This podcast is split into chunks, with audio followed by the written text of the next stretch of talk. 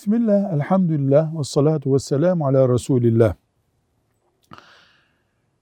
Melekler insanlarla beraberdir ya da her insanla melek vardır sözü bir din bilgisi midir, dinen böyle midir diyene diyoruz ki her insan ana rahmine düşüp yaratıldığı andan itibaren onunla ilgili dört melek vardır.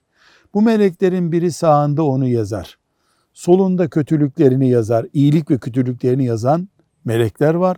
Onu düştüğünde ölmemesi için koruyan melekler var. Başına bela gelmemesi için muhafaza eden melekler var. Ama her halükarda her insanın dört meleği var. Bu melekler o insanınla ilgili işleri görüyorlar. Peki ben düşünce kaza oldu, öldüm. Hani melek beni korumuyor mu diye sorarsak diyoruz ki evet.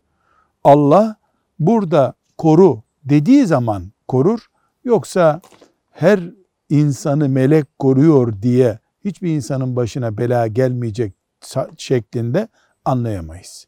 Elhamdülillahi Rabbil Alemin.